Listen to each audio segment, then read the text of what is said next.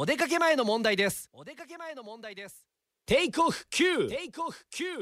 おはようございます。高橋正純です。あのラジオネームおちかさん。僕より10歳以上多分年上の方だと思うんですけれどもまああのおちかさんもランニングが趣味で1月1日に報告に来てくれたんです、えー、去年1年間千何百キロ？1年間で走行した距離が。だから月100キロちょっとのペースでいやすごいなーっていうんで、えー、1月1日の日にジョギングがてら十何キロ走って八田山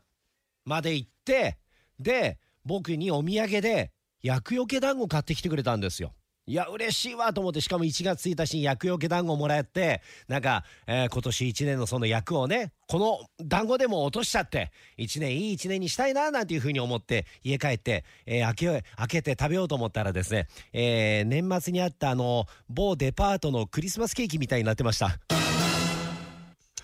もう、あんこがかかってないぐらいな感じで、飛び散ってましたね。